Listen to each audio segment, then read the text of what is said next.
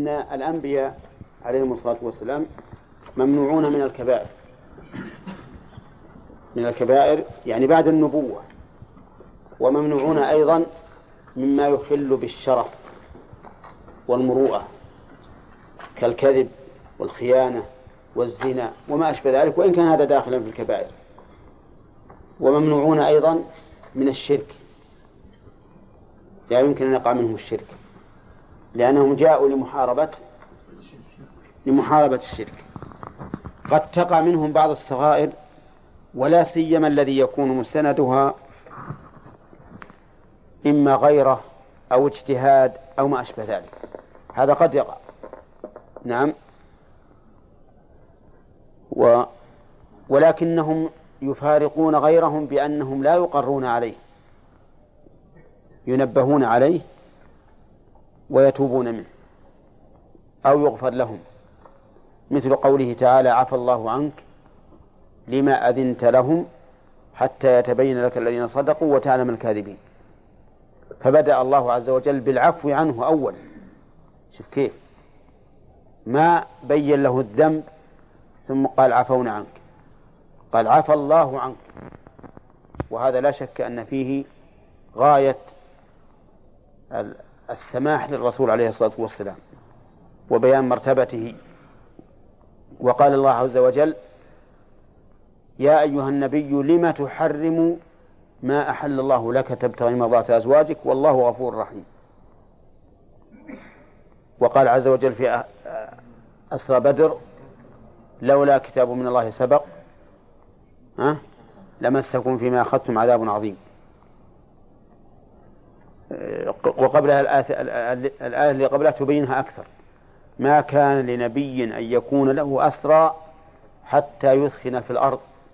تريدون عرض الدنيا والله يريد الآخرة والله عزيز حكيم. لولا كتاب من الله سبق لمسكم فيما أخذتم عذاب عظيم. مثل هذه الآيات لا يقر النبي عليه الصلاة والسلام عليها. بل لابد أن يبين له عفو الله عنه ومغفرته إياه أو ينبه على ذلك ويرجع إلى الله سبحانه وتعالى بخلاف غيرهم من البشر. وأما قول من قال إنه لا يمكن أن يقع منهم الذنوب وتأولوا قولها اللهم اغفر لي ذنبي كله على أن المراد اغفر لي أي لأمتي ذنوبها. فهذا قول في غاية ما يكون من الضعف. ويدل على بطلانه أن الله قال واستغفر لذنبك. نعم. وللمؤمنين والمؤمنات. صريح. فجعل استغفر لذنبك وللمؤمنين والمؤمنات. فكيف نحمل على كل ما وقع من سؤال المغفرة من الرسول صلى الله عليه وسلم على أن المراد به المغفرة لذنوب أمته؟ هذا بعيد. وليعلم أيضا أن الإنسان قبل بعد الذنب والتوبة قد يكون خيرا منه قبل فعل الذنب. ما حصل الهداية والاجتباء لآدم إلا بعد أن إلا بعد الذنب الذي تاب منه. قال الله تعالى وعصى آدم ربه فغوى ثم اجتباه ربه فتاب عليه وهدى. وكثير من الناس إذا وقع منهم الذنب وخجلوا من الله عز وجل واستحيوا منه واستغفروا من ذنوبهم عادت قلوبهم أصلح مما قبل لأنها كانت من قبل قد استروحت للطاعة ولا وانشرحت ولم يأتيها ما يثيرها ويخيفها فبقيت على ما هي عليه. فإذا جاءت المعصية ثم ندم الإنسان واستغفر صار في ذلك من صلاح قلبه ما هو بحسب توبته إلى الله وإنابته إليه. ويستفاد من مما سبق أنه ينبغي لمن زار القبور وأراد السلام عليهم أن يستقبلهم بماذا؟ بوجهه لفعل النبي صلى الله عليه وسلم. ومن فوائد الحديث أيضا أن الإنسان ينبغي له أن يوطن نفسه على مستقبله الذي لا بد منه. لقوله أنتم سلفنا ونحن بالأثر. فإن هذه الجملة لها معناها العظيم.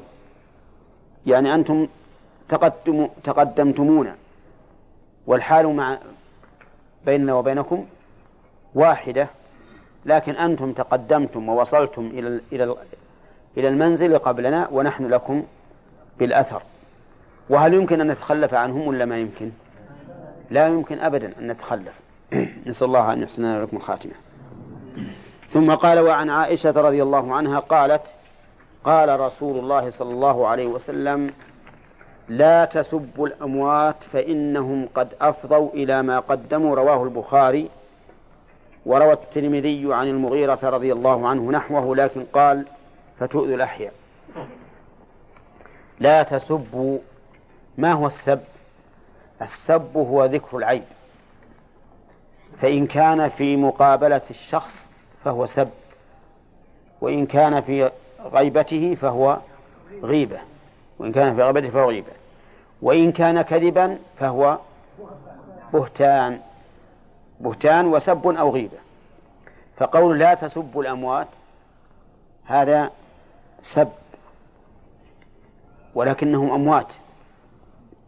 فهو سب متضمن للغيبة لأنهم ليسوا عندك حتى نقول أن هذا سب مجرد. وقول الأموات جمع محلا بأل والجمع المحلى بأل إذا لم تكن للعهد يفيد العموم. فيشمل الأموات المسلمين وغير المسلمين. حتى الكافر لا يسب إذا إذا مات. لأنه كما سيأتي أفضى إلى ما قدم. التعليل وقول فإنهم أفضوا إلى ما قدموا أي انتهوا إليه ووصلوا إليه. وقوله إلى ما قدموا يعني من العمل. وهم الآن لا فائدة من سبهم لأنهم وصلوا إلى الجزاء ولا ولا ولا فائدة من من السب.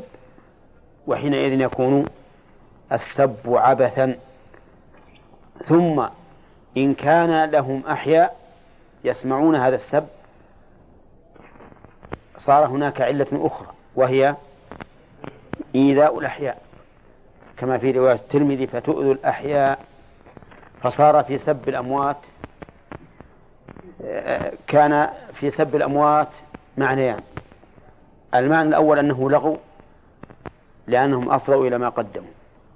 والمعنى الثاني أنه إذا كان لهم أحياء يتأذون فإنه يؤذي الأحياء. وحينئذ فسب الأموات دائر بين أمرين إما لغو لا فائدة منه وإما إيذاء للأحياء. فلهذا نهى عنه النبي صلى الله عليه وسلم. هذا هو ظاهر الحديث أي أن ظاهر الحديث العموم. ولكن ذهب بعض أهل العلم إلى أن هذا خاص بالمسلمين. وأما الكفار فإنه يجوز أن يسبهم الإنسان ولو بعد موتهم. واستدلوا بما ثبت في صحيح البخاري عن ابن عباس رضي الله عنهما أنه قال قال أبو لهب لعنه الله للنبي صلى الله عليه وسلم وذكر الحديث. فلعن عمه الذي لعنه ابن عباس. وابن عباس قوله حجة في مثل هذا. فهذا يقتضي أنه إذا كان كافرا فإنه يجوز سبه لأنه ليس له عرض محترم. وهو إذا أفضى إلى ما قدم فإنه يجازى عليه لكن بالنسبة لنا ليس له عرض محترم. ولكن هذا يأباه ظاهر الحديث. إلا أننا إلا أن نقول إذا سبه الإنسان تحذيرا من فعله وسلوكه فهذا لا حرج فيه. وإذا سبه لبيان حاله فكذلك لا حرج فيه. لأن المقصود بذلك ما هو؟ النصح. المقصود به النصح. وإذا سبه قبل الدفن فلا محذور فيه. هذه ثلاث أشياء. أما الأول إذا سبه تحذيرا من فعله فهذا ظاهر فيه المصلحة. لأن لأن التحذير من فعل هذا الفاسق أو الكافر فيه مصلحة عظيمة. فإذا سبه وقال هذا الذي ظلم الناس وهذا الذي فعل وهذا الذي فعل يريد أن يحذر منه لا أن ينتقم منه بالسب. فهذا جائز. لما فيه من المصلحة. وإذا سبه أيضا لبيان حاله فهو أيضا جائز بل قد يكون واجبا وهذا كثير يقع في كتب أهل الحديث في كتب الرجال يقول فلان ثم يذكر يذكره بما فيه من العيب لماذا؟ ها؟ من باب التحذير يبين حاله علشان يعرف إذا روى الحديث هل هو ثقة ولا غير ثقة. وما زال الناس المسلمون كلهم على هذا. الثالثة إذا كان قبل الدفن ويستدل لذلك بالجنازة التي مرت بالجنازة التي مرت بالنبي صلى الله عليه وسلم وعنده أصحابه فأثنوا عليه شرا. فقال وجبت. وقد يقال إنه لا حاجة للاستثناء لأن التعليل يخرجه لأن قوله فإنهم أفضوا إلى ما قدموا لا يكون إلا بعد إلا بعد الدفن. أما قبل فإنه لم يفضي إلى ما قدم حتى الآن إلى الآن لم يصل إلى المجازات. وعلى كل حال هذا الحديث عموم لا شك أنه أن فيه تخصيصا. والتخصيص في الحالات الثلاث التي ذكرنا التحذير وبيان الحال نصحا للأمة والثالث إذا كان قبل الدفن وأثنوا عليه شرا لأجل قد يقول قد يقول قائل أيضا إن فيه المص... قد يعود إلى المصلحتين السابقتين إما التحذير من فعلها أو بيان حاله. ويستفاد من هذا الحديث حكمة النبي صلى الله عليه وسلم وأنه يريد أن يحمي أمته عما لا خير فيه. أو ما عم أو عما فيه شر. وقد ثبت عنه صلى الله عليه وسلم أنه قال من كان يؤمن بالله واليوم الآخر فليقل خيرا أو ليصمت. ومن هذا نعرف أن ما يفعله بعض الناس الآن يأتون برجل قد مات من الرؤساء والزعماء ثم يبدأ واحد يسبه في الطول وواحد يسبه في العرض وواحد يدافع عنه. وش الفائدة من هذا؟ نعم. لا فائدة. هذا لغو وربما يحدث عداوة وبغضاء بين الناس. وهو, وهو بالنسبة له هو قد أفضى إلى ما قدم وانتهى من الدنيا وبالنسبة إلى مبدئه إذا كان ذا مبدأ خبيث معارض للشريعة يجب أن نسب هذا المبدأ نفسه. لأن المقصود مقصودنا نحن أن لا يغتر أحد بمبدئه ومنهاجه.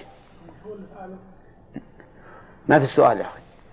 لأنه إذا سكتنا عن مبدئه بحجة أنه لا, لا تسب الأموات فقد يغتر الناس به أما أن نتجادل بهذا الشخص لعينه فهذا لا شك أنه لغو من القول وأنه يجر إلى الأثام وانتهى الآن الكلام على ربع المعاملات آه ربع الصلاة. العلماء رحمهم الله يقسمون العلم إلى أقسام. بدأوا بالصلاة لأنها آكد أركان الإسلام بعد الشهادتين. والفقهاء لم يتكلموا على الشهادتين لأن الكلام فيها عند من؟ عند أهل التوحيد والعقيدة.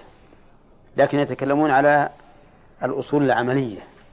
فتكلموا على الصلاة وما يتعلق بها من الشروط كالوضوء كالطهارة. ثم ثنوا بالزكاة. لماذا؟ لأنها آكد أركان الإسلام. آكد أركان الإسلام بعد الشهادتين. ولأنها قدمت في قول النبي عليه الصلاة والسلام الإسلام أن تشهد أن لا إله إلا الله وأن محمد رسول الله وتقيم الصلاة وتؤتي الزكاة وتصوم رمضان وتحج البيت. فلهذا قدموها. والزكاة لها معنيان لغوي وشرعي. والشرع أيضا له معنيان زكاة النفس وزكاة نعم زكاة النفس بالإيمان وزكاة النفس ببذل المال. فأما الزكاة في اللغة فهي النماء والزيادة. ومنه قولهم زكى الزرع أي نمى وشب وطال. وكذلك آه، الزيادة فإنهم يقولون زكى المال أو زكى مال فلان يعني زاد وكثر. وأما الزكاة في الشرع فقلت إنها زكاة النفس وزكاة المال وكلاهما زكاة نفس في الواقع لكن زكاة الأول زكاة النفس بالإيمان والثاني زكاة النفس ببذل المال.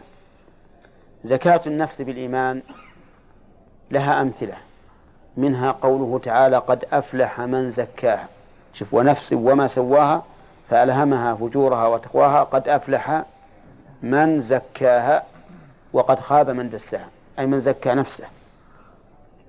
ومنه قوله تعالى وويل للمشركين الذين لا يؤتون الزكاة وهم بالآخرة هم كافرون.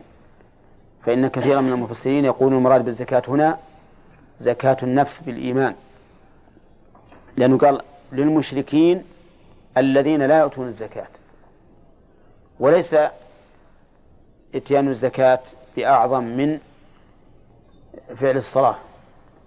فدل, فدل على المراد بالزكاة هنا زكاة النفس بالإيمان. وأما الزكاة بالمال فهي كثيرة. منها قوله تعالى وما آتيتم من ربا ليربو في أموال الناس فلا يربو عند الله. يرحمك الله. وما آتيتم من زكاة تريدون وجه الله فأولئك هم المضعفون. المراد بالزكاة هنا زكاة المال. لأنه جعلها في مقابلة الربا المشتمل على الظلم. والزكاة بذل مشتمل على الإحسان. فهذا مقابل لهذا. وإذا لابد أن نعرف الزكاة التي هو زكاة النفس بالمال. فما تعريفها؟ تعريف الزكاة هي التعبد لله سبحانه وتعالى بدفع جزء معين شرعا. من مال معين لجهة معينة. فيه إبهام الظاهر تعريف؟ التعبد لله عز وجل بدفع جزء معين من مال معين مش بعد؟ لجهة معينة. هو مجمل الآن يحتاج إلى شرح. فقولنا بدفع مال معين هو المال الذي يجب إخراجه في الزكاة ويختلف. فمثلا في في الذهب والفضة وعروض التجارة ربع العشر. يعني واحد من أربعين. تقسم المال اللي عندك كله على أربعين فما خرج فهو الزكاة. فإذا كان عندك أربعون ألفا اقسمه على أربعين. ألف. ألف يخرج أربعين ألف اقسمها على أربعين. يخرج ألف زكاة أربعين ألف ألف ريال. عندك أربعين مليون. ها؟ مليون زكاتها أي نعم. لأن نقسمه على أربعين. عندك ثمانمائة ريال. ها؟ اقسمها على أربعة. عشرين ريال. ألف ريال. خمسة وعشرين. وهكذا. أما زكاة الحبوب والثمار فهي إما نصف العشر وإما العشر. يعني إما واحد من عشرة وإما واحد من عشرين. صح ولا لا؟ فلو كان عندك مئة صاع تجب فيها الزكاة مئة صاع. وهي ما تجب لك كما سيأتينا لكن على فرض أنها فيها الزكاة. كم آه، عشرة صواع إن كانت إن كانت نصف العشر وإلا فعشرون صاعا. أما زكاة السائمة ففي الواقع أنه لا مدخل لا مجال للاجتهاد فيها ولا العقل لأنها مفروضة معينة لا باعتبار سهم معين كما سيأتينا إن شاء, إن شاء الله تعالى. فمثلا خمس من الإبل فيها شاة وخمسة وعشرين فيها؟ لا خمسة وعشرين. بنت مخاض من الإبل. في مئتين وواحدة من من الغنم. ها؟ ثلاث شياه. لا من الغنم الحق من الإبل. في مئتين وواحدة من الغنم ثلاث شياه. في ثلاثمائة وتسعة وتسعين من الغنم ثلاث شياه. شوف شلون الفرق. مئتين وواحدة إلى مئة مئة إلى ثلاثمائة وتسعة وتسعين. كله واحد. ثلاث شياه.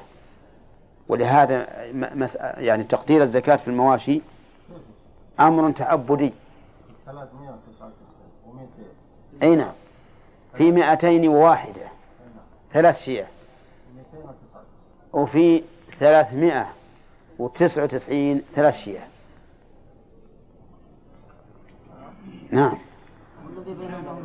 اللي بين ما في شيء. كله وقص يسمونه وقصا لأن مسائل البهيمة زكاتها غير معقولة. يعني ما تدخل في العقل. نسلم فيها للنص تسليما تاما. إيه إذا عدت شوف إذا عدت 200 وحدة ففي كل 100 شاة. في 300 كم؟ ثلاث شياه. في 399 ثلاث شياه. في 400 أربع شياه. إذا من 200 واحدة إلى 399 كله واحد. الوقص 198 إي نعم.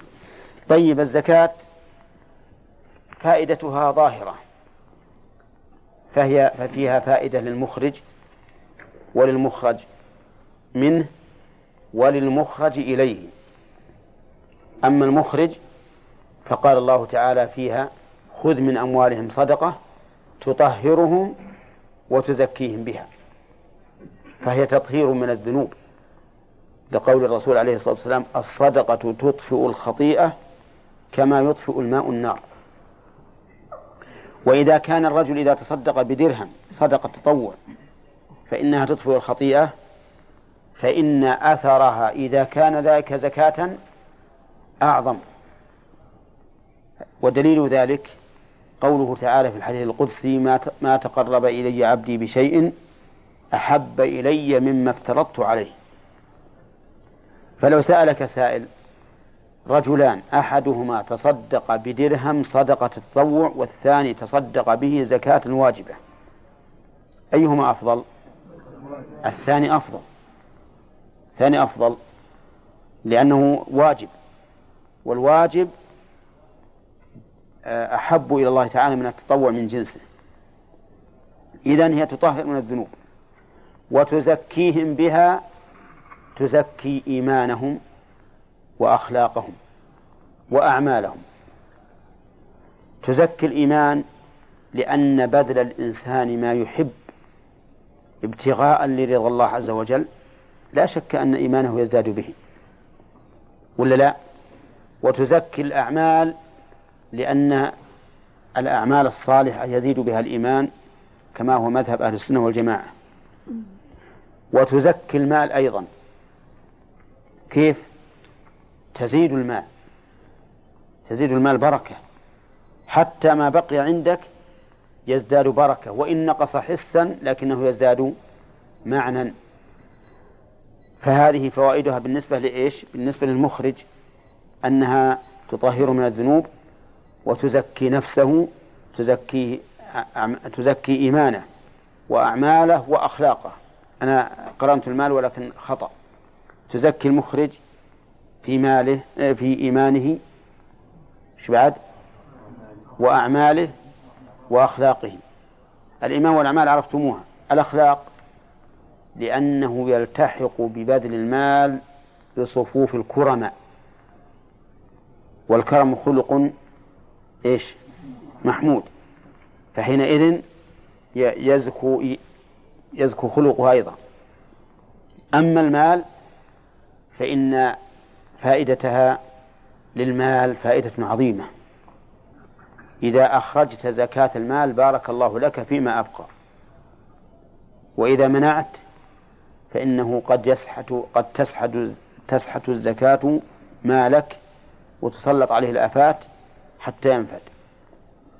ففيها أيضا فائدة للمخرج وللمخرج منه وللمخرج إليه. كيف المخرج إليه؟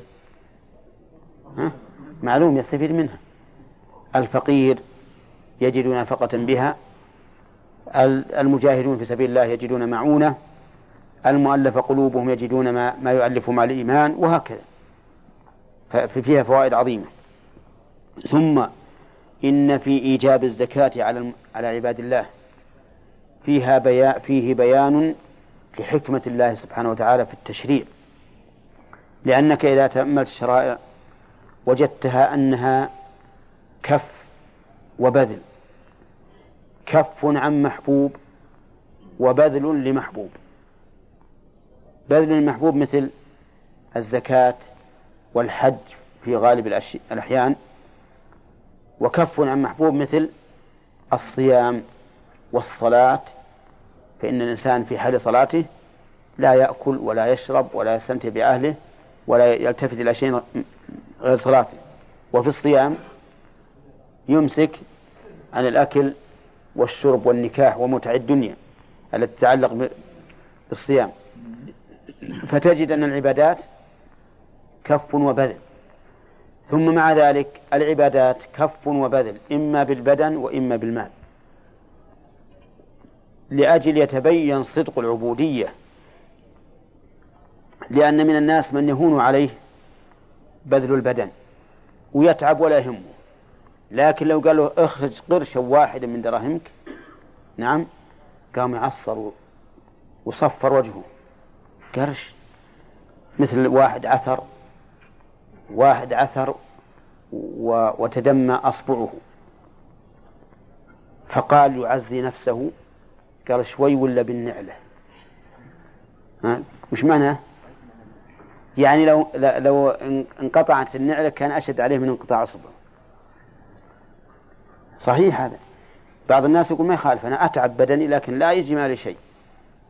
وبعض الناس يهون عليه المال ولكن يشق عليه التعب البدن. فلذلك جعل هذا وهذا. ويذكر أن بعض العلماء غفر الله لنا ولهم وجب على أحد الملوك عتق رقبة. في بعض الكفارات. وأفتاه بأن يصوم بدلا عن العتق. مع أن الصيام في المرتبة في مرتبة بعد العتق. وش حجة هذا العالم اللي أفتى؟ قال لأن عتق الرقبة للملك بسيط. نعم؟ ينبغي يعتق عشر رقاب. لكن صيام يوم واحد أشق عليه من مئة رقبة. فقال نؤدبه بماذا؟ بالصيام. هل هذا الاستحسان صحيح؟ هذا غير صحيح. لأن الاستحسان المقابل المضاد للشرع لا شك أنه سوء وليس بخير. فالحاصل أن الله حكيم في تنويع العبادات لأجل أن يمتحن العبد. هل هو عبد لله حقا أو عبد لهواه؟ ومن مشى مع الشرع فهو عبد لله آه، في بحث ثالث أن ذكرنا تعريف الزكاة وفوائدها. البحث الثالث متى فرضت الزكاة؟ هل هي في مكة ولا في المدينة؟ أكثر العلماء على أنها فرضت في المدينة في السنة الثانية من الهجرة. في السنة الثانية من الهجرة بعد فرض الصيام. وقال بعض العلماء إنها فرضت في مكة. وقال آخرون إنها فرضت في السنة التاسعة من الهجرة. شلون الخلاف. ولكن التحقيق في هذا أن الزكاة فرضت في مكة لكن لا على هذا التقدير المعين والأنصبة المعينة. فقد قال الله تعالى في سورة الأنعام وهي مكية قال وآتوا حقه يوم حصاده. وقال في المعارج المعارج وفي أموالهم حق معلوم للسائل والمحروم. فهناك زكاة واجبة مكية لكنها ليست على هذا التفصيل الذي استقرت عليه الشريعة الآن. وأما الذين قالوا إنها فرضت في التاسعة فنقول هذا غير صحيح. لأن الذي كان في التاسعة بعث السعاة لقبض الزكاة. يعني أن الرسول بدأ يبعث الرسل يأخذون الزكاة من أصحابها نعم. يعني من أهل المواشي وأهل الثمار. وأما الوجوب الذي است... الذي هو عليه الذي هو على ما هو عليه الآن فإن هذا كان في السنة الثانية من الهجرة فصار للزكاة ثلاث مراحل. المرحلة الأولى إيش؟ الوجوب لكن على سبيل الإطلاق. والإنسان ما ما أوجب عليه شيء معين. والثاني الوجوب بهذا بهذا التقدير والتعيين الموجود الآن لكن بدون أن يبعث الناس لقبضها من أصحابها. وهذا متى؟ في السنة الثانية من الهجرة. والثالث أن أن أن الرسول صلى الله صلى الله عليه وسلم صار يرسل السعاة لقبضها من أهلها. وهذا كان في السنة التاسعة من الهجرة.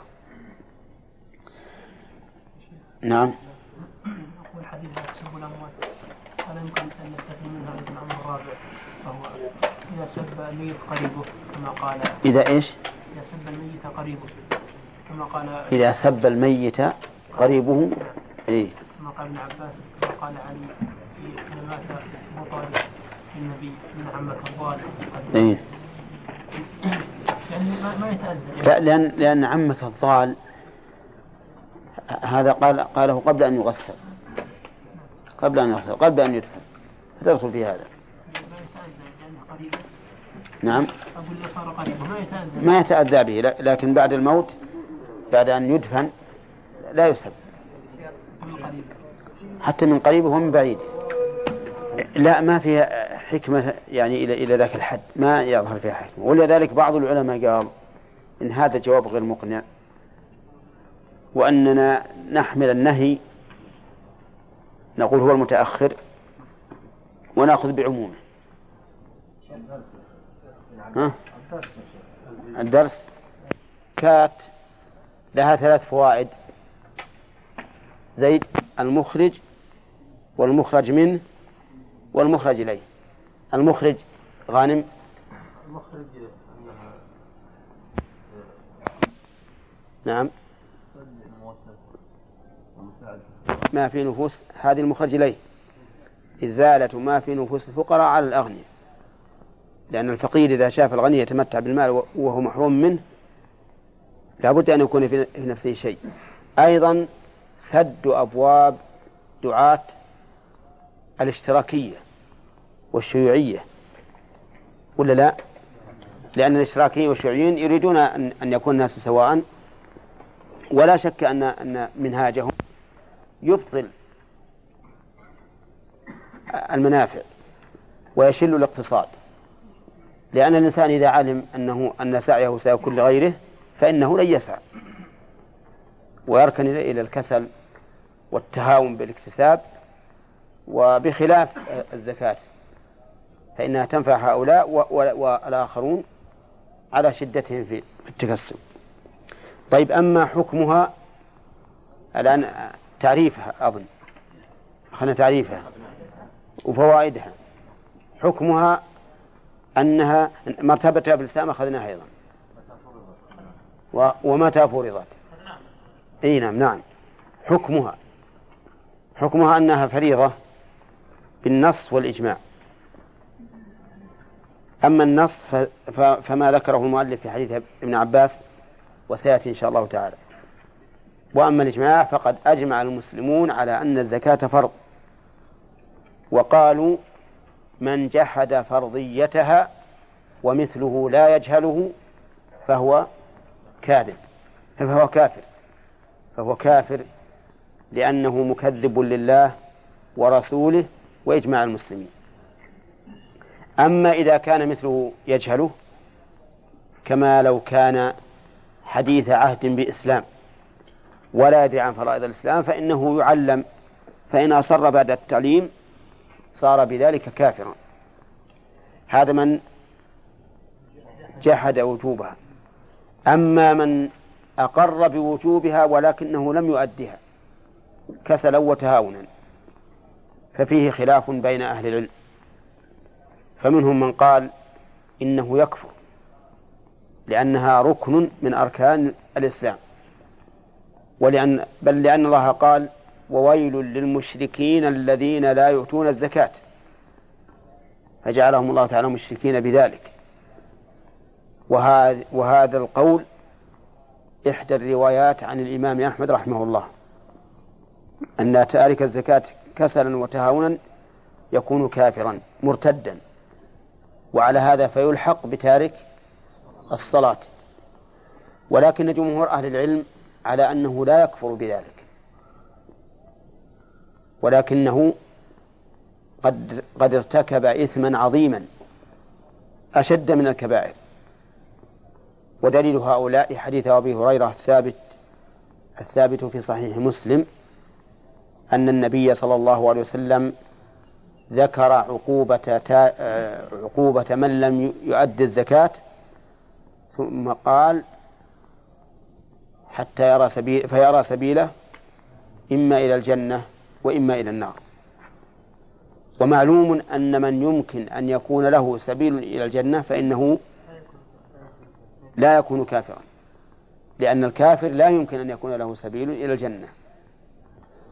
ولأن النبي عليه نعم بعد بحث ثاني هل إذا تركها تهاونا تؤخذ منه قهرا أو لا؟ الجواب تؤخذ قهرا. وفي هذه الحال هل تبرأ بها ذمته أو لا تبرأ؟ إن أداها لله برئت ذمته وإن كان مكرها. وإن أداها لدفع الإكراه فقط وقال هذه جزية والعياذ بالله فإنها عند الله لا تبرأ ذمته ولا يعد مخرجا لها عند الله لأنه ما أخرجها لله ولا امتثالا لأمره. وهل مع إكراه مع إجباره وقهره على الزكاة. هل يعاقب بذلك مع ذلك ولا لا؟ اختلف فيه ذلك أهل العلم أيضا. فمنهم من قال العقوبة أن يلزم بدفعها فقط. وقال آخرون بل يعاقب بأن يؤخذ مع الزكاة شطر ماله. واستدلوا بحديث باز بن حكيم عن أبيه عن جده أن النبي صلى الله عليه وسلم قال في من لم يؤدها قال فإنا آخذوها وشطر ماله عزمة أو عزمة من عزمات ربنا. فقال آخذوها وشطر ماله. ثم هذا الشطر هل هو شطر ماله كله؟ والشطر بمعنى إيش؟ بمعنى النصف أو شطر ماله الذي منع زكاته. فيه خلاف أيضا. وهذا الخلاف يحتمل اللفظ يحتمله اللفظ. فنرد ذلك إلى اجتهاد الحاكم. إذا رأى أنها تؤخذ أن أن شطر المال كله يؤخذ أخذه. وإن رأى أن لا يؤخذ إلا شطر المال الذي منع زكاته فليفعل. لأن هذا من باب التعزير فيرجع فيه إلى الإمام. قال المؤلف رحمه الله عن ابن عباس رضي الله عنهما أن النبي صلى الله عليه وسلم بعث معاذا إلى اليمن. معاذ بن جبل رضي الله عنه بعثه النبي صلى الله عليه وسلم إلى اليمن أي أرسله. وكان ذلك في ربيع الأول سنة عشر من الهجرة. أي قبل موت الرسول صلى الله عليه وسلم. بكم بسنة. بعثه إلى اليمن داعيا ومعلما وحاكما. بعثه يدعوهم إلى الله ويعلمهم ويحكم بينهم ويقضي والحكم هنا القضاء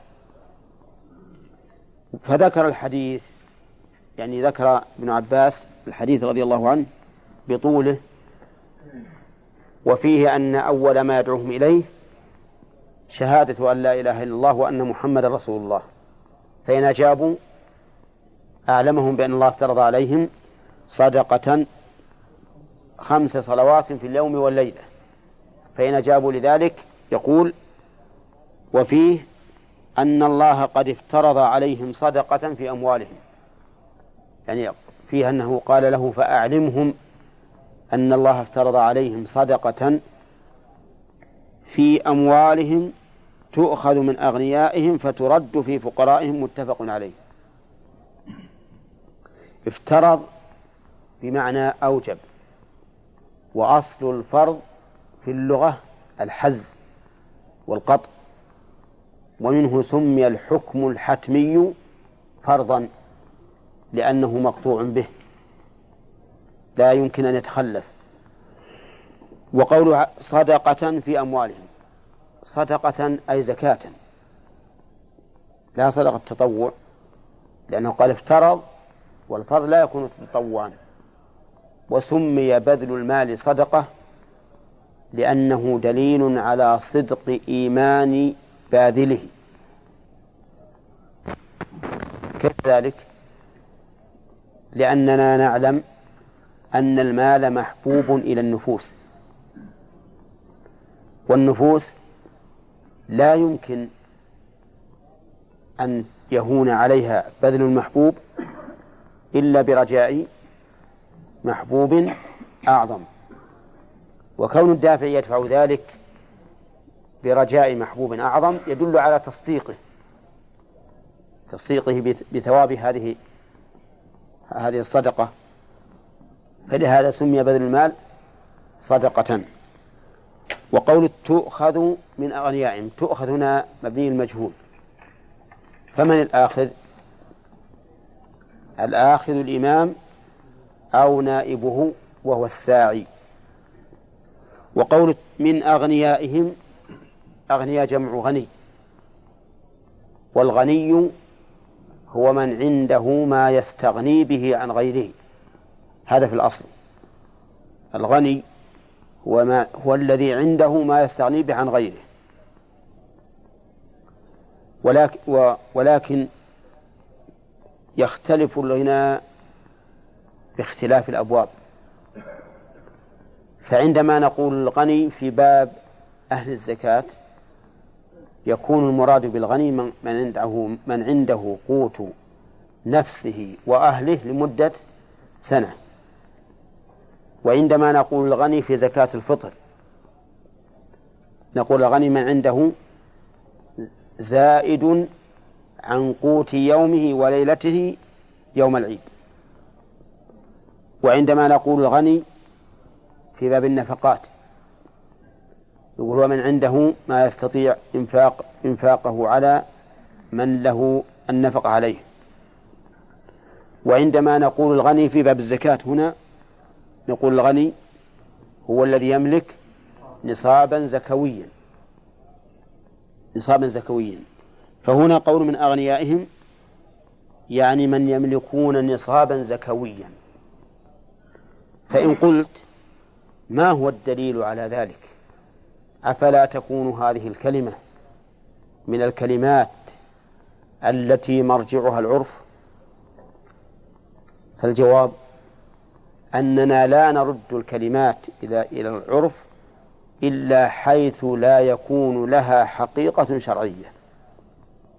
فإن كان لها حقيقة شرعية فالواجب الرجوع إلى الشرع. كما قيل كل ما أتى ولم يحدد بالشرع. كالحرز فبالعرف احددي. إذا لم يحدد بالشرع. أما هنا فقد حدد بالشرع. قال النبي صلى الله عليه وسلم في الإبل في كل خمس شاة. إذا عرفنا الآن أن صاحب الإبل متى يكون غنيا؟ إذا ملك خمسة. وقال الرسول عليه الصلاة والسلام في الفضة ليس فيما دون خمس أواق صدقة. إذا فالذي يملك خمس أواق غني ولا لا؟ يكون غنيا. وفي, وفي الذهب عشرون دينارا. فمن يملك عشرين دينارا يكون غنيا وهكذا الحبوب والثمار ليس فيما دون خمسة أوسق صدقة فمن يملك خمسة أوسق فهو غني فهذا هو الذي أوجب لنا أن نخرج كلمة غني عن مدلولها العرفي إلى المدلول الشرعي لماذا؟ ها؟ لأنه وجد لها مدلول شرعي محدد من قبل الشرع فلا يمكن أن نتعداه. وقول تؤخذ من أغنيائهم الإضافة هنا هل هي إضافة للجنس أو إضافة للقوم؟ يعني هل المراد تؤخذ من أغنياء المسلمين عموما أو من أغنياء هؤلاء أهل اليمن فقط؟ ها؟ الظاهر للجنس أن عموما يعني تؤخذ من أغنياء الناس كلهم. وبناء على ذلك فترد في فقرائهم. فترد أي الصدقة. أي ترجع في فقرائهم. وقوله في فقرائهم دون إلى فقرائهم. لأن رد في الغالب تتعدى بإلى. لكن في أبلغ في الوصول لأنها تكون لأن مدخولها يكون ظرفا لما قبل فهي أبلغ من كلمة إلى. وقول في فقرائهم من الفقير؟ ها؟ أي نعم. هل نقول إن الفقير ما ما كان فقيرا عند الناس؟ أو لا؟ يرى بعض أهل العلم أن الفقير ما ما سمي فقيرا عند الناس. وبناء على هذا فإن الفقر يكون أمرا نسبيا. يكون أمرا نسبيا. بالك. وقال بعضهم إن الفقير هو الذي لا يجد ما يملك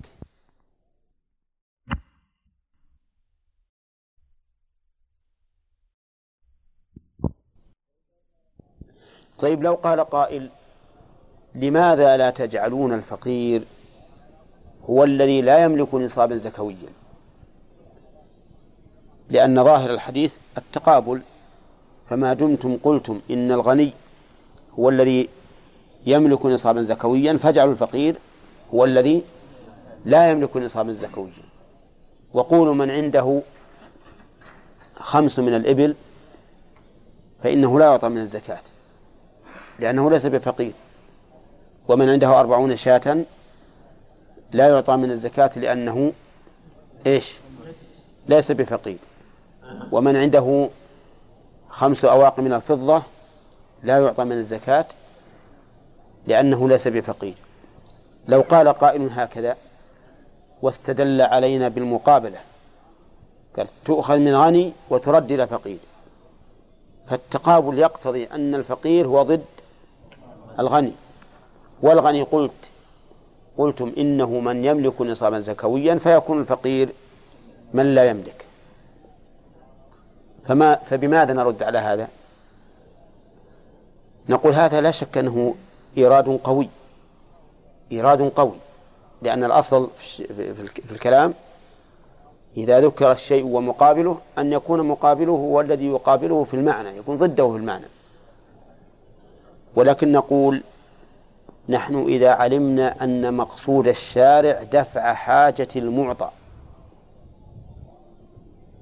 صار تقييده بأن الفقير من لا يملك نصابا زكويا غير واف بالمقصود لأن الرجل قد يكون عنده عائلة كبيرة وخمس من الإبل لا تكفيه ولا لمدة شهرين فيكون محتاجا إلى إلى الزكاة. فما دمنا قد علمنا العلة وهي أن المقصود بذلك إيش؟ سد حاجة الفقير. فليكن ذلك محققا وقيدناه ب... وقيدناه بالسنة لما أشرنا إليه من قبل أن الزكاة حولية. وإلا فقد يقول قائل أعطوا الفقير حتى يكون غنيا مكتفيا. يكون غنيا مكتفيا. ولكن لو قال هذا القائل لو قال قائل هذا القول قلنا وما حد الاكتفاء؟ صح ولا لا؟ يعني لو قال أعطوه حتى يكون غني يكون اللي عنده يكفيه إلى الموت. فهذا ما يمكن لا يمكن. لأن مثل ذلك لا يعلم. إذا مات عن قرب صار كل شيء ها؟ يكفيه. وإن عمر صار يحتاج إلى إلى إلى آلاف الألوف. فهذا لا يمكن تقديره. نعم لو قال قائل أعطوا الفقير حتى تهيئوا له ما يمكن أن يعيش فيه. لو قال قائل بهذا لكان له وجه. ولكن متى يكون ذلك؟ إذا لم نجد هناك حاجة شديدة يعني لو فرض أن المستوى العام للشعب مستوى جيد مستوى جيد وأردنا أن نؤمن مثلا نؤمن عمارة لهذا الفقير تكفيه من الزكاة. فهذا جائز.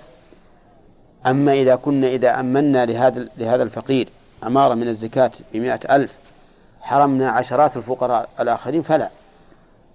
لكن لو فرضنا لو فرضنا أن أن أن الشعب متكامل يعني معناه أنه أنه طيب الاقتصاد منتهى اقتصاده فهذا وجه قوي. أن يشترى للفقير شيء شيء يكفي نفقته على الاستمرار إما إما سيارات كدة مثلا وإلا عقارات يؤجرها حتى يكون غير محتاج. وقوله تؤخذ من الغني فترد في فقرائهم الإضافة هنا إضافة جنس أو إضافة قوم. ها؟ أي فيه الخلاف أيضا. هو كالأول جنس هذا الصحيح. لكن مع ذلك اختلف العلماء في هذه المسألة. فقال بعضهم إلى فقرائهم أي فقراء قومهم. بمعنى أن زكاة أهل اليمن لأهل اليمن. ما تخرج. إلا إذا لم يوجد مستحق فتخرج. لكن ما دام يوجد مستحق فإن فإنها لا تصرف إلى غيرهم. لأنه قال من أغنيائهم فترد في فقرائهم. وذهب بعض أهل العلم إلى أن الإضافة هنا للجنس أي في فقراء المسلمين. وعلى هذا القول فيجوز أن ننقل الزكاة من من البلد إلى بلد آخر. وسيأتي إن شاء الله في الفوائد ما يتبين به الأمر. طيب فهذا الحديث يقول متفق عليه واللفظ للبخاري. وصدر به المؤلف كتاب الزكاة لأن فيه التصريح بأن الزكاة فرض فرض افترض. فيستفاد من هذا الحديث عدة فوائد. الفائدة الأولى مشروعية بعث الدعاة إلى الله عز وجل. بقوله بعث معاذا إلى اليمن. وهل بعث الدعاة واجب؟ الجواب نعم واجب كفائي لأن و... لأن على المسلمين واجب تبليغ الإسلام. واجب عليهم أن يبلغوا الإسلام. فيكون بها فيكون ذلك من باب فرض الكفاية. فيجب على ولاة المسلمين أن يبعثوا الدعاة إلى البلاد لبث الإسلام. هذا واحد. ثانيا حرص النبي صلى الله عليه وسلم على انتشار الإسلام. من أين يؤخذ؟ من بعثه الدعاة عليه الصلاة والسلام. و يستفاد من الحديث من الألفاظ التي حذفها المؤلف أنه ينبغي الترتيب في الدعوة. فيبدأ بالأهم فالأهم حتى إذا اطمأن الإنسان ورضي والتزم ينتقل إلى ها الثاني. يؤخذ من قوله فإنهم أطاعوك بذلك أو لذلك. ويستفاد منه أن الصلاة أوكد من الزكاة. لأنه لأن الله لأن الرسول صلى الله عليه وسلم لم يأمره بإعلامهم بفرضية الزكاة إلا إذا قبلوا فرض الصلاة. ومنها أنه لا لا يجب على الإنسان في اليوم والليلة أكثر من خمس صلوات. ويتفرع على هذه الفائدة أن الوتر ليس بواجب. لأن الوتر يومي ولو كان واجبا لكان المفروض في اليوم والليلة ست صلوات. أما ما يجب لسبب فإنه لا يمكن أن يستدل بهذا الحديث وأمثاله على انتفاء وجوبه. لأن ما, ما يجب بسبب ليس دائرا مع بدوران الأيام. مثل أي شيء ها؟ كصلاة الجنازة مثلا والكسوف وركعتي الطواف تحية المسجد نعم وصلاة العيد ها؟ لا سنة الوضوء ما سمعت أحد يقول بالوجوب لكن إن كان أحد قال بها فإنه لا يمكن أن يستدل بها بمثل هذا الحديث على رد قوله لأن هذه واجبة بأسباب تحدث فإيجابها طارئ بخلاف الصلوات اليومية. ومن فوائد الحديث أن الزكاة فرض. عندكم أسئلة ولا نمشي؟ طيب. طيب إذا نقول سنة ولا أقل لأنها قبل السنة. إيه. هي الغالب أنها على السنة هي. على سنة سنة. في الغالب.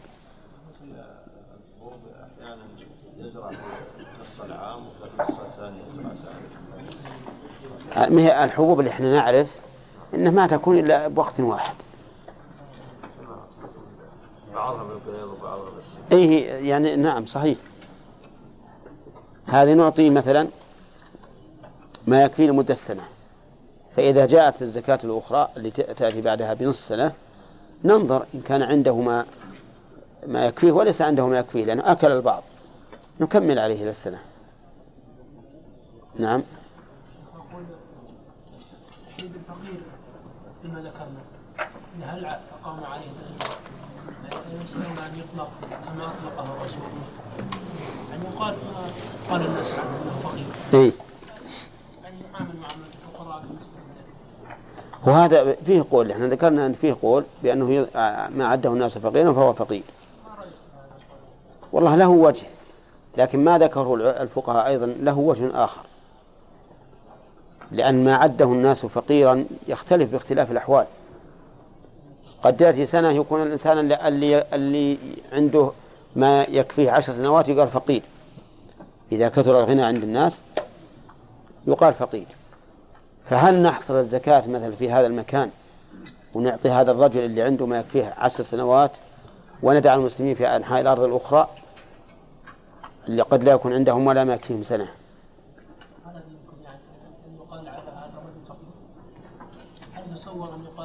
نعم نعم يمكن يتصور.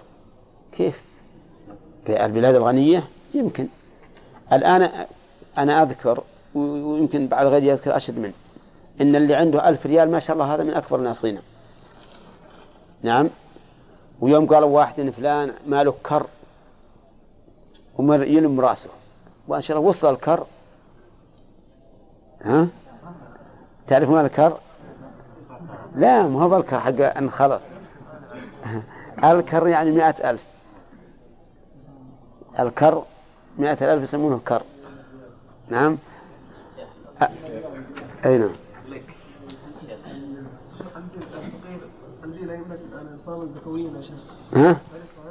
إيش؟ الذي لا يملك زكويا نعم هذا تهريج صحيح؟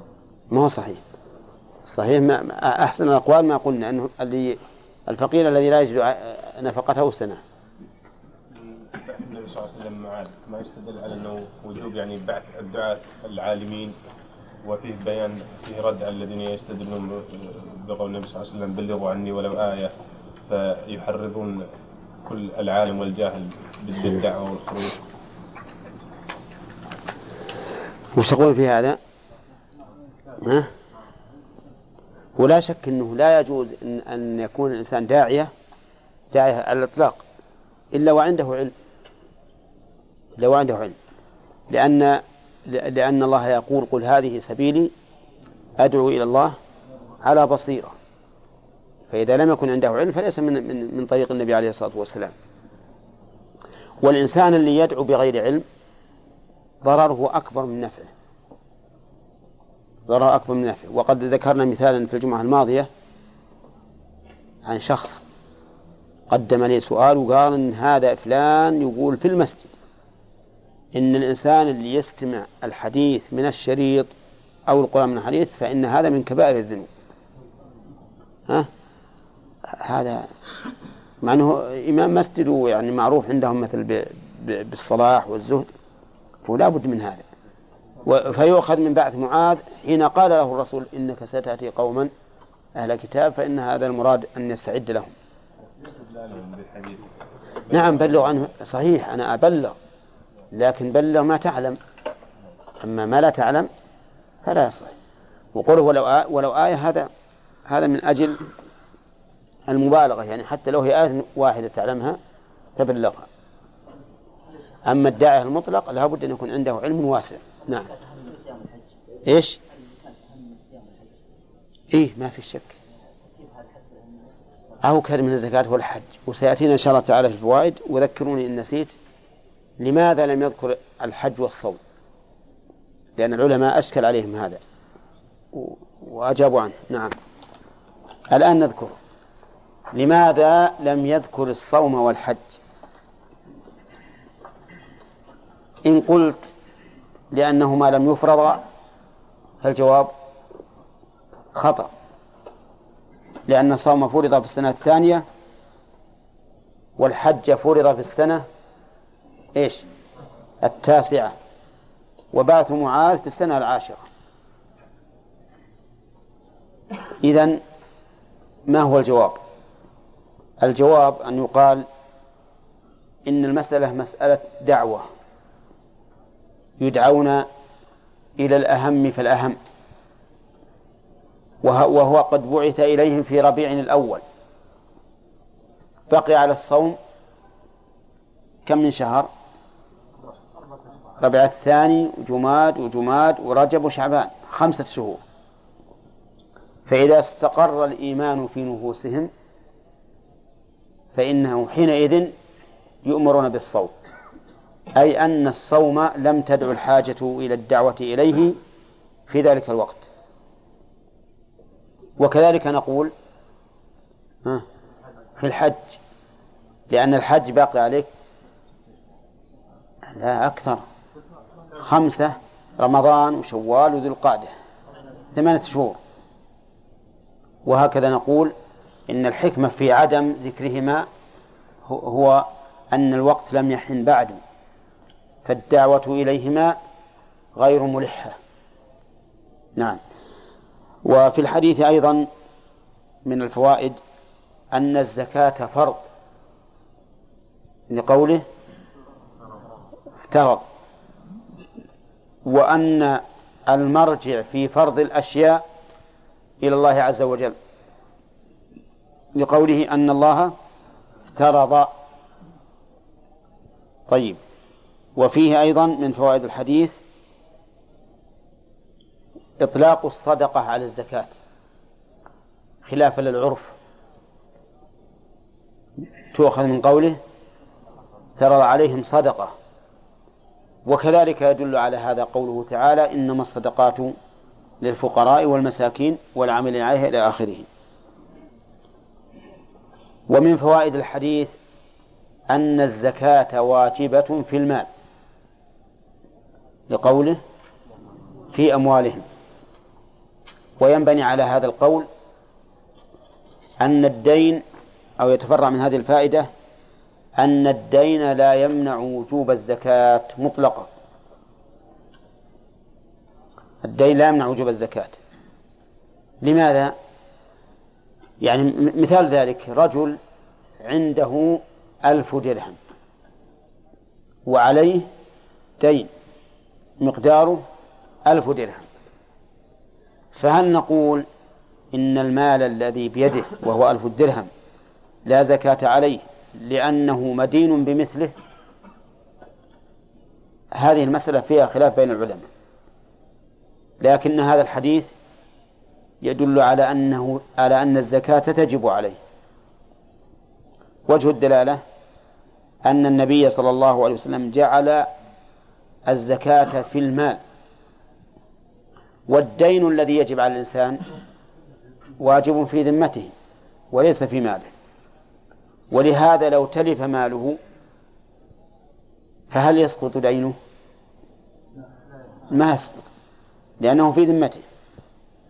فالدين في الذمة والزكاة في المال. ويشهد لهذا الحديث ويؤيده قوله تعالى خذ من أموالهم صدقة من أموالهم صدقة والآية عامة.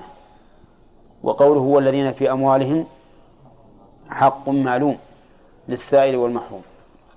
وللعلماء في هذه المسألة وهي مهمة ينبغي للإنسان أن يعرفها لهم فيها ثلاثة أقوال. القول الأول أنه لا زكاة على من عليه دين ينقص النصاب سواء كانت الزكاة واجبة في أموال ظاهرة أم في أموال باطنة. وهذا هو المشهور من مذهب الحنابلة رحمهم الله. والقول الثاني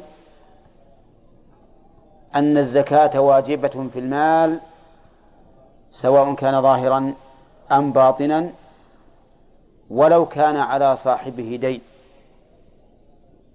وهذا القول هو القول الراجح الذي تؤيده الأدلة.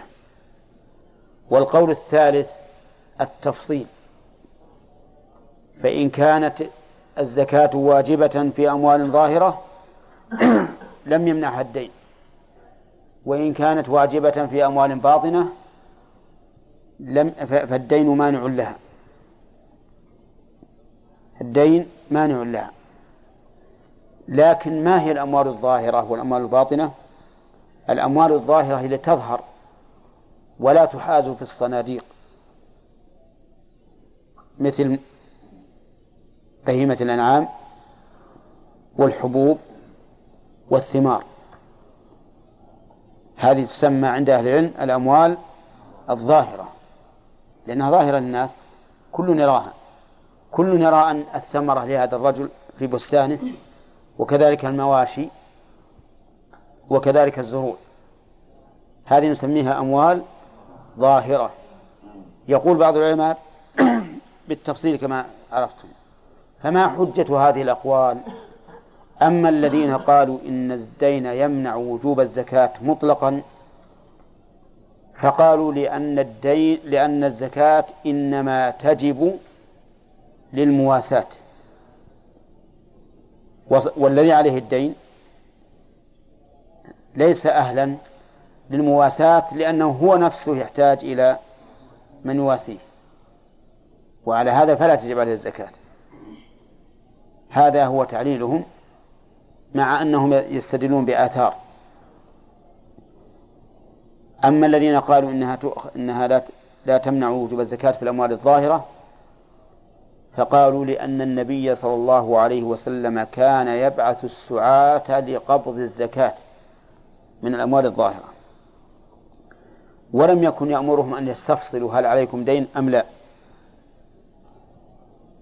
مع أن مع أن الغالب أن صاحب الأموال الظاهرة ولا سيما أصحاب الثمار الغالب أنهم مدينون. ولذلك كان السلم في عهد الرسول عليه الصلاة والسلام كان موجودا كانوا يصرفون في الثمار السنة والسنتين وهذا يدل على أنهم يحتاجون إلى الدراهم. فلما لم يس... لم يأمرهم النبي صلى الله عليه وسلم أن يستفصلوا دل هذا على أن الدين لا يمنع وجوب الزكاة. ولأن هذه أموال ظاهرة تتعلق بها أطماع الفقراء ويعرفونها. وإذا لم نوجب عليهم الزكاة فإن ذلك قد يؤدي إلى فتنة. فإن الفقراء ربما يثورون على إيش؟ على الأغنياء ويبدأون بالسرقة من هذه الأموال الظاهرة. هذا هو تعليل من قال من فرق بين هذا وهذا. وأما الأموال الباطنة فقالوا إن الرسول عليه الصلاة والسلام لم يكن يبعث الناس لأخذها. وأيضا ليست ظاهرة للفقراء بحيث يغارون لو لم تؤد زكاتها. وأما الذين قالوا بوجوب الزكاة على من عليه دين فقالوا إن لدينا أموال إن لدينا نصوصا عامة لم تفرق بين الأموال. وقولكم إن الزكاة وجبت مواساة نقول نعم نحن نوجب على هذا أن نزكي ونواسيه في إعطائه من الزكاة. فإذا كان عليه ألف درهم وبيده ألف درهم قلنا أخرج زكاة ألف درهم. كم؟ خمسة وعشرين. ونحن نعطيك من عندنا من زكاتنا خمسا وعشرين لتوفي ما, لتوفي ما عليك. وحينئذ هل, هل, هل أتاه نقص؟ لا. فإن قلت ما الفائدة من أن نقول أخرج خمسة وعشرين ونحن نعطيك خمسة وعشرين تكمل بها الطلب الذي عليك. قلنا الفائدة ليشعر أنه متعبد لله بإخراج بإخراج الزكاة ولأن هذا أحوط له وأبرأ لذمته. فعلى هذا يكون القول الراجح هو هذا أنها تجب في الزكاة في المال ولو كان صاحبه مدينا. فنقول زك مالك لأن الزكاة واجبة في المال ونحن نعطيك من عندنا ما توفي به دينك. وأما التعليل بأن الزكاة وجبت مواساة والمدين لا يتحملها فإن التعليل في مقابلة النص عليل أو ميت مطروح. نعم. ثم نقول لهم ما الذي قال لكم؟ من الذي قال لكم إن الزكاة إنما وجبت مواساة أليست تصرف في سبيل الله في الجهاد في سبيل الله؟ تصرف في الجهاد في سبيل الله. وهذا ليس ليس بمواساة. تصرف في الغارم لإصلاح ذات البين لو أنه ولو كان غنيا. تصرف لابن السبيل لكن الغالب أنه محتاج. لكن من الذي يقول إنها مواساة؟ نحن نتلمس علة ثم مع ذلك نبطل بها عموم النص. هذا لا يستقيم. فالصواب إذن وجوب الزكاة ولو كان الإنسان مدينا والدليل على هذا حديث ابن عباس هذا. وقوله تعالى والذين في أموالهم حق معلوم وخذ من أموالهم صدقة. ومن فوائد الحديث أيضا جواز أخذ الولي الزكاة من الأغنياء. منين ناخذ يا ياسر. خذ.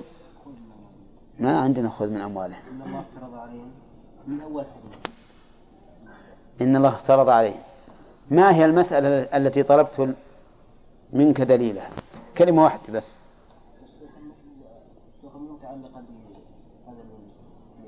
من ياخذه؟ لا ما. لو جاء واحد ثاني قال أعطى زكاة مالك نقول لا. إلا من له الولاية. طيب ومن فوائد الحديث؟ وجوب وجوب صرف الزكاة في فقراء البلد. لقوله فترد في فقرائهم وهذا مبني على إيش؟ على على أن الضمير في فقرائهم تعود إلى أهل اليمن. أما إذا قلنا تعود إلى الفقراء المسلمين وأن وأن الإضافة جنسيه فليس فيه دليل. ومن ثم اختلف العلماء في ذلك. ومن فوائد الحديث أيضا جواز صرف الزكاة إلى صنف واحد. جواز صرف الزكاة إلى صنف واحد. لقوله في فقرائهم.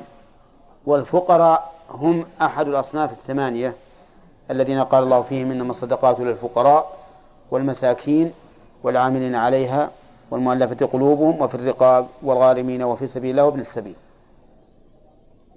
فيكون في ذلك في هذا الحديث رد لقول من يقول إنه لا بد أن تصرف الزكاة على الأصناف الثمانية كلها.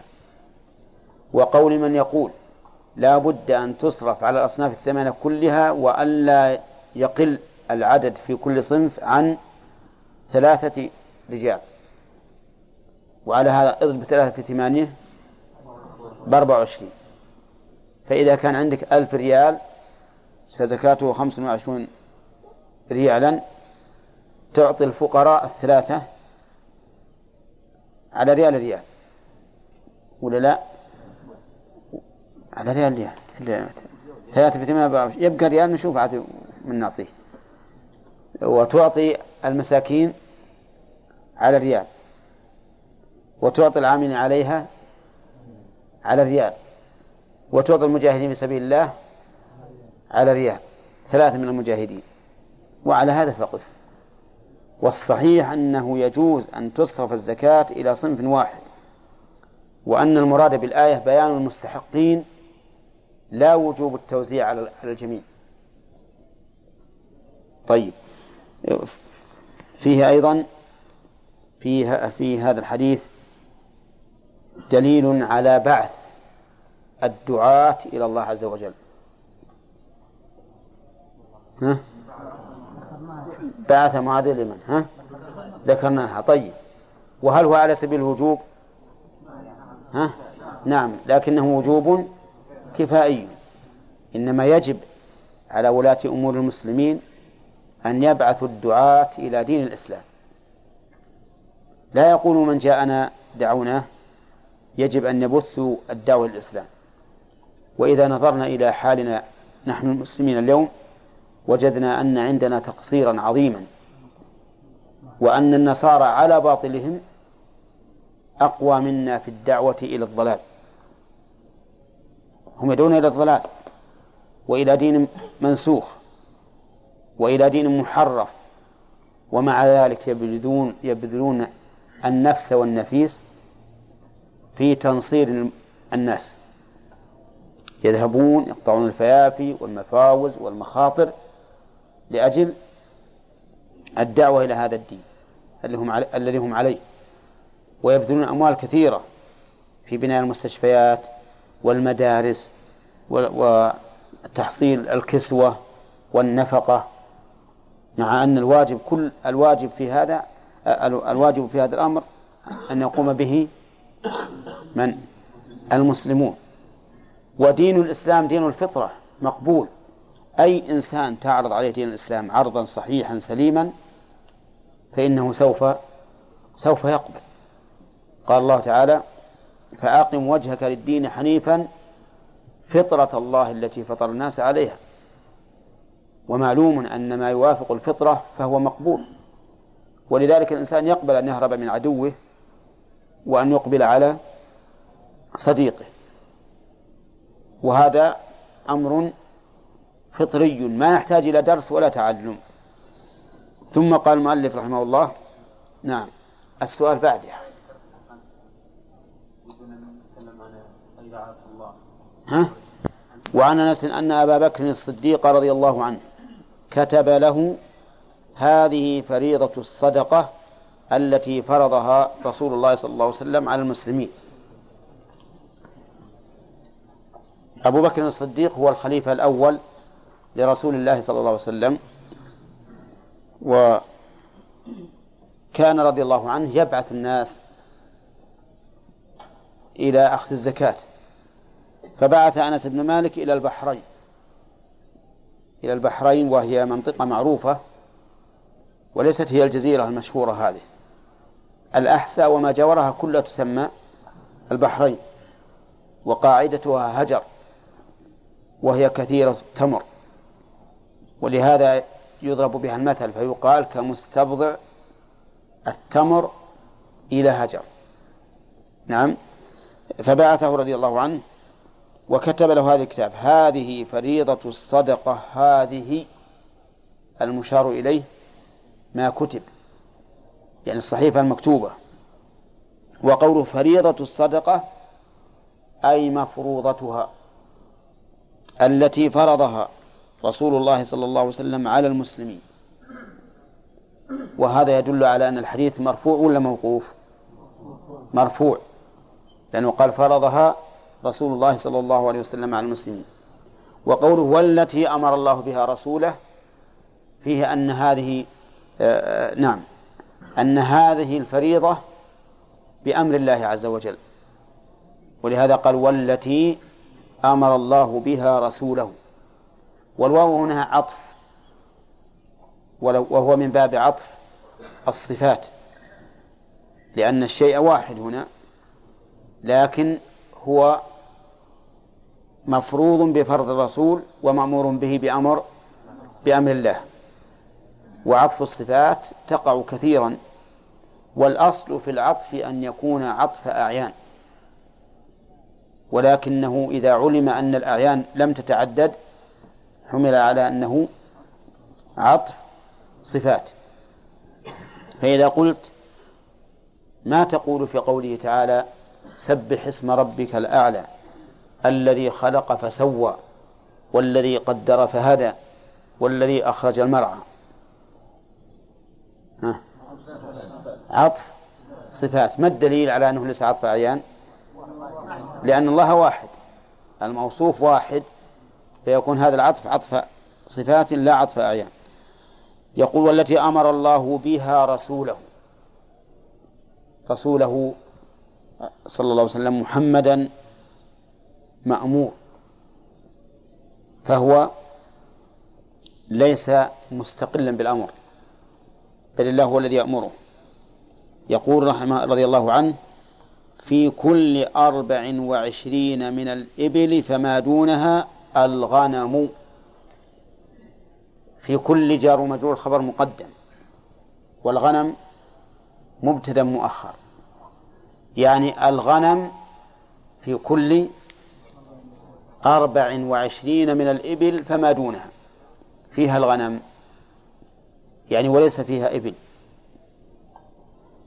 فأربع وعشرين فأربع وعشرون من الإبل ما لا يمكن أن تجب فيها صدقة من الإبل. لماذا؟ لأنها لا تتحمل أن يدفع منها شيء من الإبل. فجعل فيها الغنم. طيب في أربع وعشرين فما دونها؟ الغنم. لكن كيف توزع؟ قال في كل خمس شاة. ففي الخمس الأولى شاة وفي, العشر شاتان وفي الخمس عشرة وفي العشرين وفي أربع وعشرين أربع شياه كذا؟ إذا ما بين الفرضين تابع لما قبله. تابع لما قبله. فالست والسبع والثمان والتسع تابعة للخمس يكون فيها شاة. والإحدى عشرة والاثنى عشرة والثلاثة عشرة والأربع عشرة تابعة للعشر ففيها شاتان. والستة عشرة والسبع عشرة والثمانية عشرة والتسع عشرة تابعة للخمسة عشرة ففيها ثلاث شياه. والواحد والعشرون والثانية والعشرون والثالثة والعشرون والرابعة والعشرون تابعة للعشرين ففيها أربع شياه تمام؟ طيب. لكن ما نوع هذه الشاة؟ هذه الشاة تكون من جنس الإبل. إن كانت طيبة فطيبة وإن كانت رديئة فرديئة. وإن كانت وسطا فوسطا. لأن الواجب من جنس ما وجب فيه.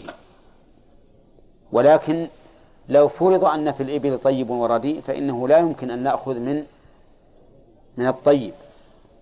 لأن الرسول عليه الصلاة والسلام حذر من هذا فقال إياك وكرائم أموالهم. كذا يا حسين؟ طيب. إذن في كل خمس شاة. فإذا بلغت خمسا وعشرين إلى خمس وثلاثين ففيها بنت مخاض أنثى. إذا بلغت خمسة وعشرين إلى خمس وثلاثين. ففيها بنت مخاض أنثى. بنت مخاض أنثى. كيف قال أنثى مع أنه قال بنت؟ من باب التأكيد. من باب التأكيد. ولا معلوم أن قوله بنت ها؟ يغني عنه. لكن هذا من باب التوكيد. وقول بنت مخاض معناه التي أمها ماخض. والماخض هي الحامل. أو ما كانت متهيئة للحمل. قال العلماء وهي البكرة التي تم لها سنة. فبنت المخاض هي البكرة التي تم لها سنة. فإذا كان عند الإنسان خمس وعشرون من الإبل وجب عليه بكرة ها؟ كم عمرها؟ سنة. ست وعشرين. سبع وعشرون. ثمان وعشرون تسع وعشرون ثلاثون واحد وثلاثون اثنان اثنتان وثلاثون ثلاثة ثلاث وثلاثون أربع وثلاثون خمس وثلاثون. كلها فيها بنت مخاض. يعني بكرة تم لها سنة. يقول وفي ست وثلاثين وفي ست و... نعم فإن لم تكن فإن لم تكن فابن لبون ذكر. إن لم تكن تكن هنا تامة وليست ناقصة. أي فإن لم توجد لو قلت لي لماذا لماذا لا نجعلها ناقصة والخبر محذوف. والتقدير فإن لم تكن موجودة. ها. نعم. نقول هذا ممكن من حيث الإعراب. لكن لا حاجة إلى أن نقدر موجودة مع أن تكن جاءت في اللغة العربية بمعنى توجد. يعني جاءت تامة في اللغة العربية لا تحتاج إلى خبر. وإذا دار الأمر بين الحذف وعدم الحذف في الكلام ها فعدم الحذف أولى. فحينئذ نقول تكن هنا تامة بمعنى توجد. فابن لبون ذكر. ابن لبون جمل تم له سنتان. وسمي ابن لبون لأن الغالب أن أمه قد وضعت وصارت ذات لبن. فلهذا يسمى ابن لبون. وقوله ذكر توكيد. توكيد وليس نعم. يقول فإذا بلغت ستا وثلاثين إلى خمس وأربعين ففيها بنت لبون أنثى. خمس وثلاثين إلى خمس وأربعين. فيها؟ ست وثلاثين. من ست وثلاثين إلى خمس وأربعين فيها بنت لبون أنثى. يعني بكرة تم لها سنتان. طيب لماذا نقول في ست وثلاثين؟ ابن لبون ذكر له سنتان وهنا نقول بنت لبون لها سنتان. نعم نقول لأن الأول فيه نقص وهو الذكورة والذكورة في الحيوان كمال ولا نقص؟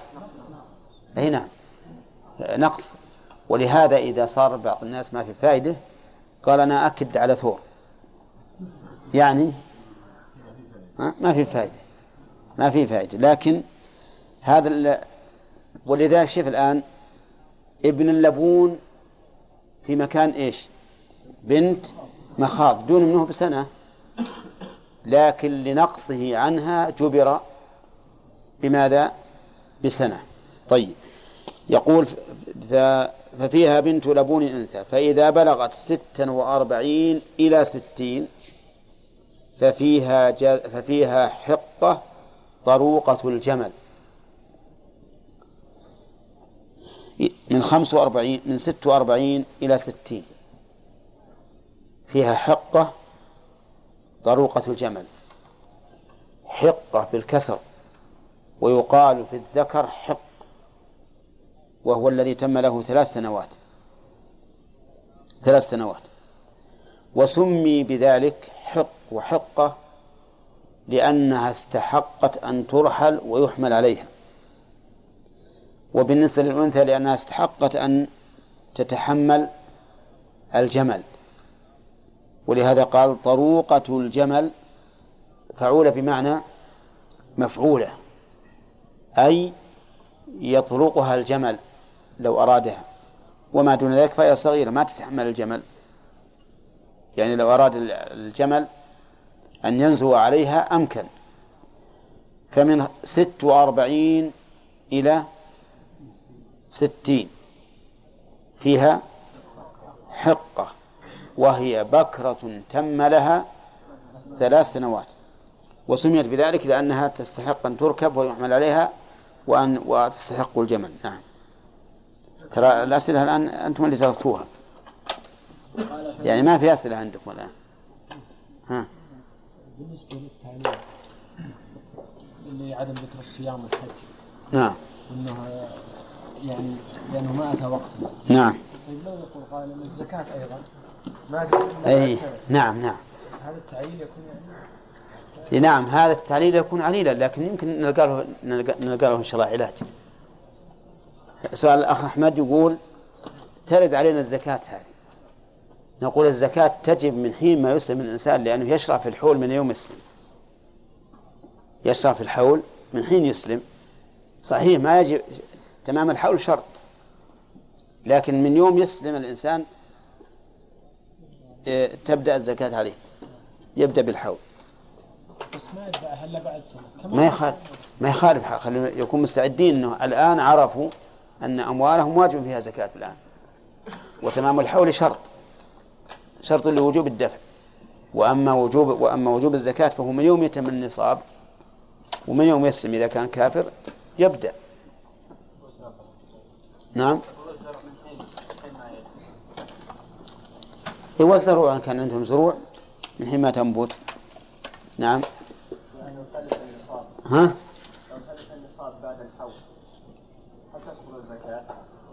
لو تلف النصاب بعد الحول هل في هذا الشيء. يأتينا إن شاء الله في باب الحبوب والثمار التفصيل في ذلك. وأن إذا كان بتفريط منه فلا شيء عليه فعليه الزكاة وإذا كان بغير تفريط فلا شيء عليه. فإذا كان أخر الزكاة عن وقت دفعها.